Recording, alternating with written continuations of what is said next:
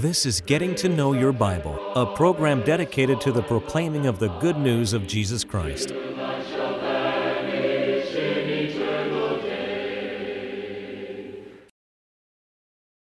Something that I've heard a lot of people talking about in recent days, actually over the last several months, is there needs to be a revival today. I've heard uh, church members talk about it. I've heard preachers talk about it. I've even heard people talk about it that don't go to church. That there needs to be a spiritual revival that sweeps across the land today. We, we want to talk about that today. We're going to talk about this theme a little reviving. Yeah, I'm Billy Lambert, and I'm the speaker on Getting to Know Your Bible. And I want to welcome you today, especially if this is your first time to watch Getting to Know Your Bible. And we want to pause long enough to tell you about a free Bible correspondence course that we offer. And I, I repeat, it's free or in order that you might know more about the course and how you can receive it, let's pause for just a moment. To help you in your study of the Bible, we want to send you this Bible correspondence course. This course is non denominational, it's based on the Bible, it's conducted by mail, and it's free. To receive this course, write to Getting to Know Your Bible, P.O. Box 314, Summerdale, Alabama 36580 or call toll free 1 877 711 5214.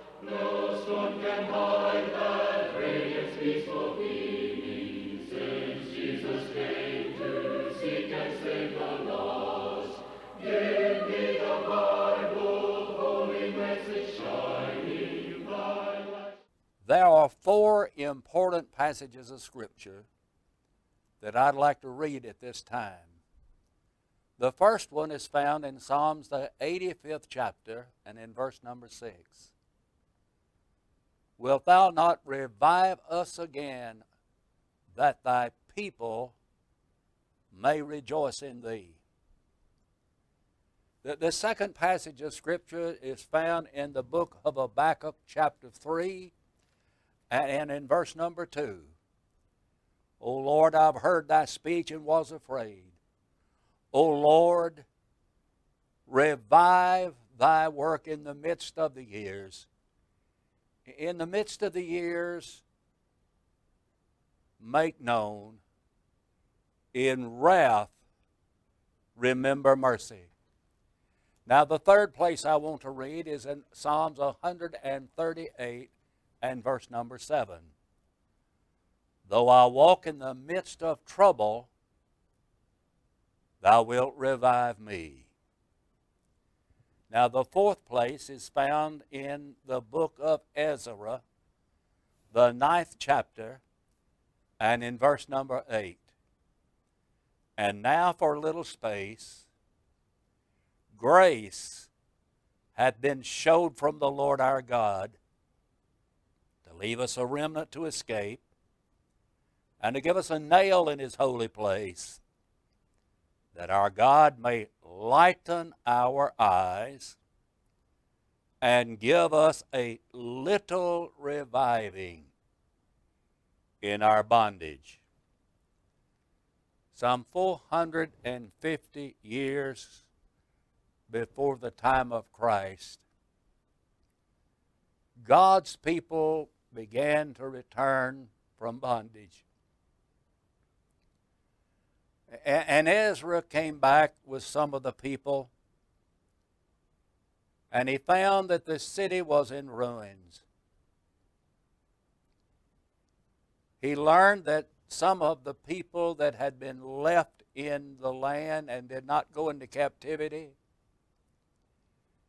had intermarried some of the people round about them, some heathen nations and it broke his heart. And he fell down on his face. He rent his clothing.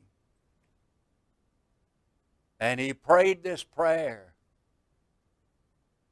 Oh Lord, give us a little reviving in this place. My prayer for our nation is that God will give us a little reviving. My, my prayer for the homes across America and across the world is that God would give us a little reviving. My prayer for the church of our Lord is that He will give us a little reviving. The word revive means actually bring back to life. Why do we need a revival? Is there any reason that, that, that we ought to be praying that prayer today? The Lord, please, Lord, please, Lord, give us a little reviving. One of the reasons I'd suggest that, that we need it is, is, is we may not be as well off as we think we are. That, that was a problem with the Pharisees of Jesus' day. They, they thought they were well off, but they were not nearly as in good a spiritual shape as they thought. Jesus referred to them in Matthew 23 as hypocrites. This was a problem with the church at Sardis. The church in Sardis in Revelation 3 had a name that they were living, that they were alive, and yet they were dead. The, the church at Sardis was like an artificial flower. It looked alive, but it was dead. The, the church at Sardis was like a, a mannequin in a store window. It, looked alive, but there was no life there. The church at Sardis was like a what was a, like a petrified forest. It looks like it's alive. It looks like trees, but it's dead. There's no life there. And so, one of the reasons that we need a reviving is because we may be like that church at Sardis. That was their problem. They were not nearly as well off as they thought they were. That, that was a problem with the church in Laodicea. Well, they said we're rich and we're increased in goods and, and we have need of nothing. That, that's a pretty arrogant statement, isn't it? We have need of nothing not even the Lord. But the Lord said to them, I know your works, and I know that you're not hot and you're not cold, you're just lukewarm. They're just lukewarm. They were not nearly as well off as they thought. And the Lord said to them, As many as I love, I rebuke and chasten. Behold, I stand at the door and knock. If any man hear my voice, I'll open the door and come in, will sup with him and he with me. You see, the Lord was standing on the outside of that church, knocking, wanting in. They were not nearly as well off as they thought. And sometimes that may be our case. That we're not as well off spiritually in the sight of God as we may think in our own minds that we are. Another reason we need a revival is because it's so easy to forget. Do you remember the day you became a Christian and how you felt on that day? Oh, you were so excited. And, and you resolved that you were not going to miss a single service of the church. You were going to read your Bible. You're going to pray. You're going to talk to others about Jesus. But sometimes what happens over a period of time is that zeal and that enthusiasm begins to wane, we forget. And sometimes we forget those things we ought to remember. Peter wrote in 2 Peter 1 and 9, He that lacketh these things is blind, and cannot see afar off, and hath forgotten that he was purged from his old sins. Sometimes we forget that the Lord really washed our sins away, and we forget what we're supposed to be doing. And sometimes we need a revival because we, we become so involved in the material things of life that, that it saps our spiritual vitality. Jesus, that's the reason Jesus said in Luke 12 15, Take heed and beware of covetousness. For, for a man's life consisteth not in, in the abundance of the things which he possesses. We, we can become so involved in the things that we possess that we forget about the real, the, the real thing, the real deal. The Lord warned about that in 1 Timothy chapter 6 in verse 17. Charge them that are rich that they be not high minded, nor trust in uncertain riches, but in the living God who gives us richly all things to enjoy. We just get involved in stuff sometimes. American people have a lot of material things, they have a lot of stuff. We have so much stuff that we have to rent storage buildings to put our stuff in. And then when we get that building uh, filled up, we have to go rent another building to get our stuff in. I've often thought if you can put stuff in our storage building and forget about it for months on end, that you don't really need all that stuff. But we just want to pile it up and stack it up and store it up. You see, there are lots of reasons we need a revival today. We, we need a spiritual revival, a getting back to God, a getting back in a right relationship with Him. In, in order that you might be in a relationship with Him to begin with, you have to accept Jesus as being God's divine Son, the, the Son of the living God. In John 8 24, Jesus said, Except that you believe that I am He, you'll die in your sins. We've got to believe in Jesus. Someone says, Well, I believe in Jesus, Brother Lambert. I believe Jesus is the Son of the living God. I believe He's the Savior of the world. But to be saved, we must be willing to repent of our sins because our Lord said in Luke 13 3, I tell you, neighbor, except you repent, you shall all likewise perish. But in Matthew chapter 10, verses 32 and 33, we learn that it's not enough to believe. We need to be willing to let other people know about it. As a matter of fact, in Acts chapter 8, there was a man who uh, was on his way home from Jerusalem. He had been to Jerusalem to worship. And, and he made a journey, some maybe a thousand mile journey. And now he's talking to a man from, from not from his homeland, but he's talking to Philip the evangelist. And Philip preaches Jesus to this man. And then finally the man says, uh, Here's water. Why can't I be baptized? And Philip said, If you believe, you can. He said, I believe that Jesus Christ is the Son of God. Friends, the only thing that a preacher has a right to ask you before you're baptized is do you believe that Jesus Christ is a Son of God? If he asks you, do you believe that God, for Christ's sake, hath pardoned your sins? He's, folks, he's asked you the wrong question. That's not the question. The question is, do you believe that Jesus is a Son of God? And then, as a penitent, confessing believer in Jesus, you're to be baptized for the remission of sins.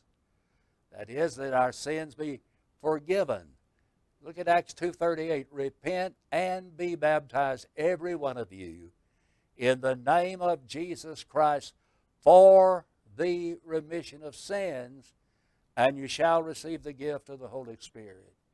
You see, we need a revival. We need a revival today. But in order that you might be in a right relationship with God, you need to, do, to repent of your sins and to be baptized into Jesus as a believer in Him. Someone says, Well, Brother Lambert, you know, I've already done that. I did that 40 years ago.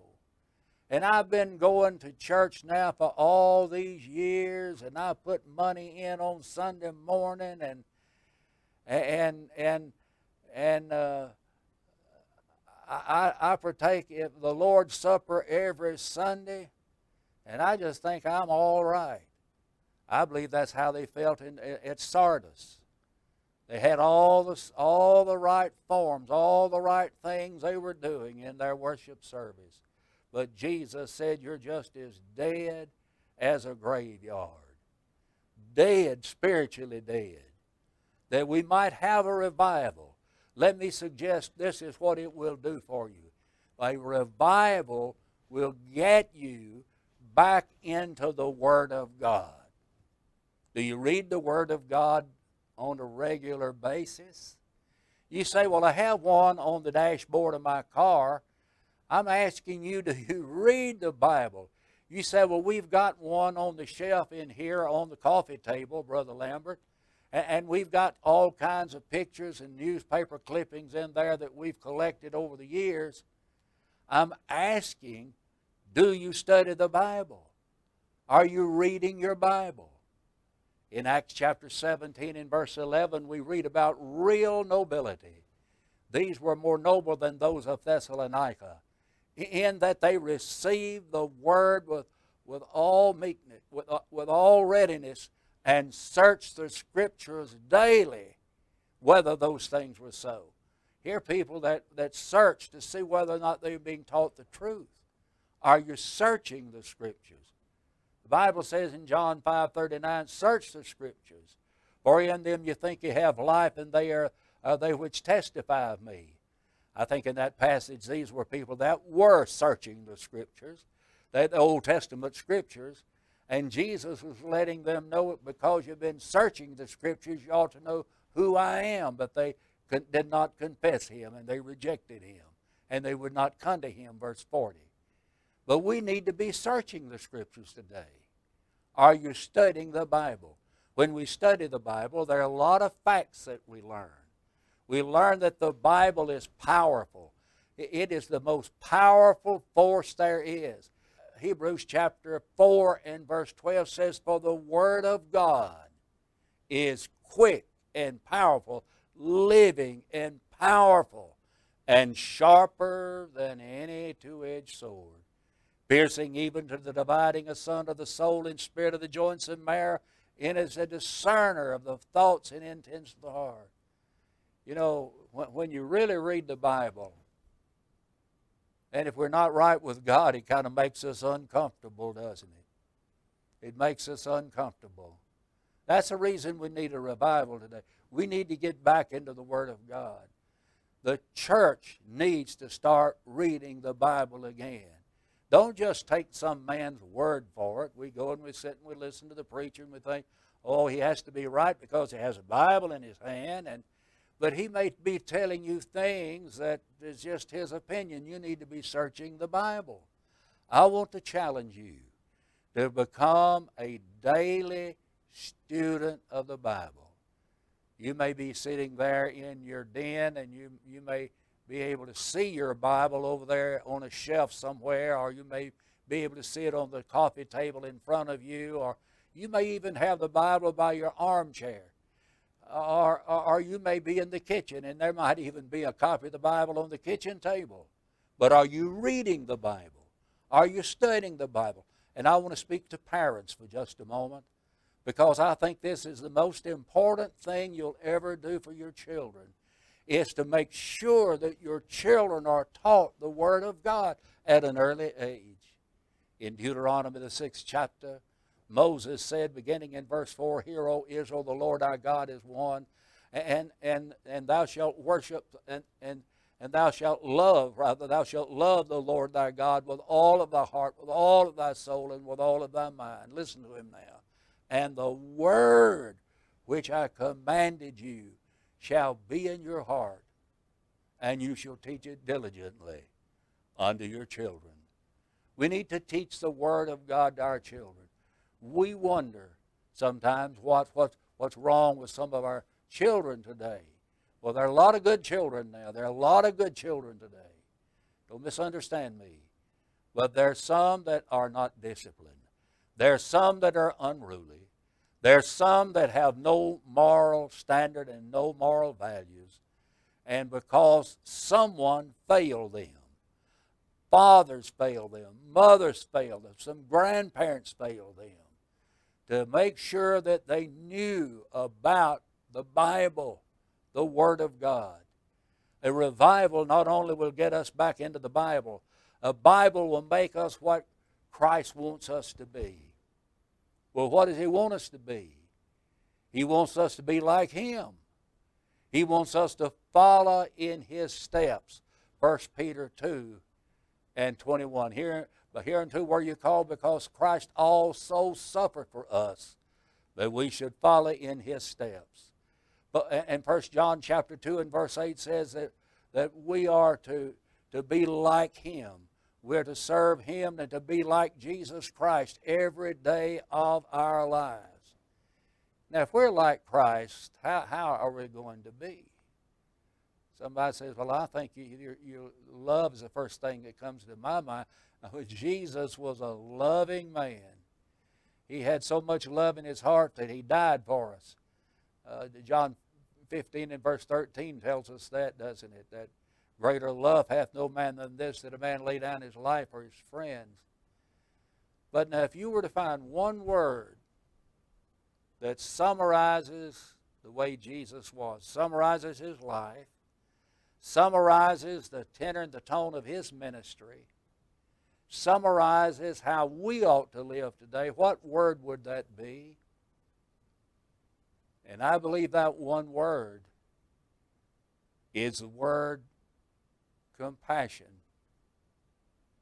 Someone said there's not much compassion today.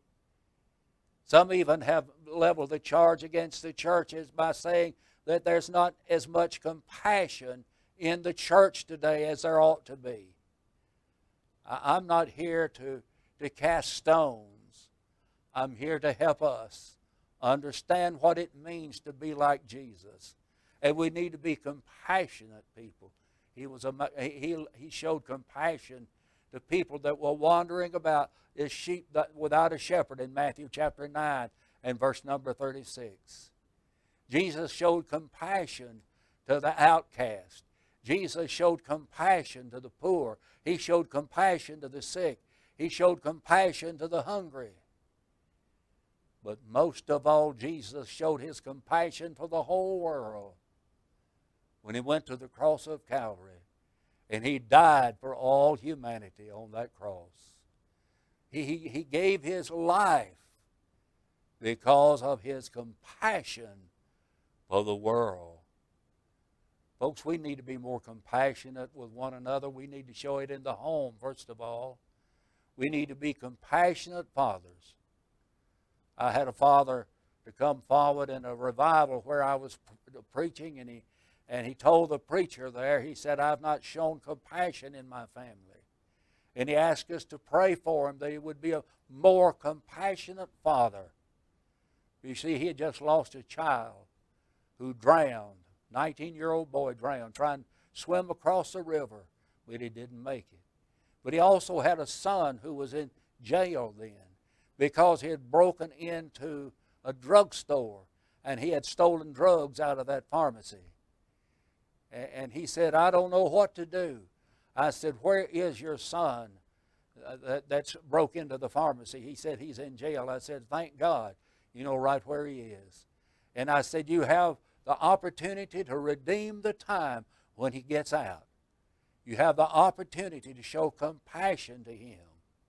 And you show it to your family, all your family. That means your wife as well. Oh, compassion compassion. You see, a revival will help us to be more like the Lord Jesus Christ. And a compassion is going to make us more spiritual in our living. And the, the, the, the thing I, I am convinced that shows the depth of our spirituality is our prayer life. How's your prayer life? Do you pray every day? Do you just pray when you're in trouble? Just pray when you have your back up against the wall? Just pray in the hospital when you think you're going to die of COVID? How's your prayer life? Our lives ought to be lived with a prayer on our lips. 1 Thessalonians 5 17 says, Pray without ceasing. That doesn't mean that we're praying every minute of the day. It means that our lives are, are to be attuned to the habit of prayer. Ask, and you will receive. Seek, and you will find. Knock, and it shall be opened to you. You see, we need to have that kind of a prayer life. We ought to be praying for each other. Confess your faults one to another and pray you one for another that you may be healed. The effectual, fervent prayer of a righteous man availeth much. There's power in prayer. It was the late J. Edgar Hoover who said, The spectacle of a nation on its knees is more powerful than the explosion of atomic bomb. Well, I suppose if he were alive today, he would say nuclear. But there's power in prayer. And when we are, we, that will bring revival. We need to start on our knees. I want to thank you for watching today. It's been a pleasure to be with you. And may I give you a personal invitation to visit the Church of Christ in your community. And right now, I want you to pick up the telephone. And I want you to call for the free Bible correspondence course. We have hundreds and hundreds of people that do that. Actually, literally up into the thousands that have done it over the years. Many, many thousands. And we want you to be that one, that next one that calls, or you can take it online. Many people do that as well. I want to thank you for watching today. Thank you. May God bless you.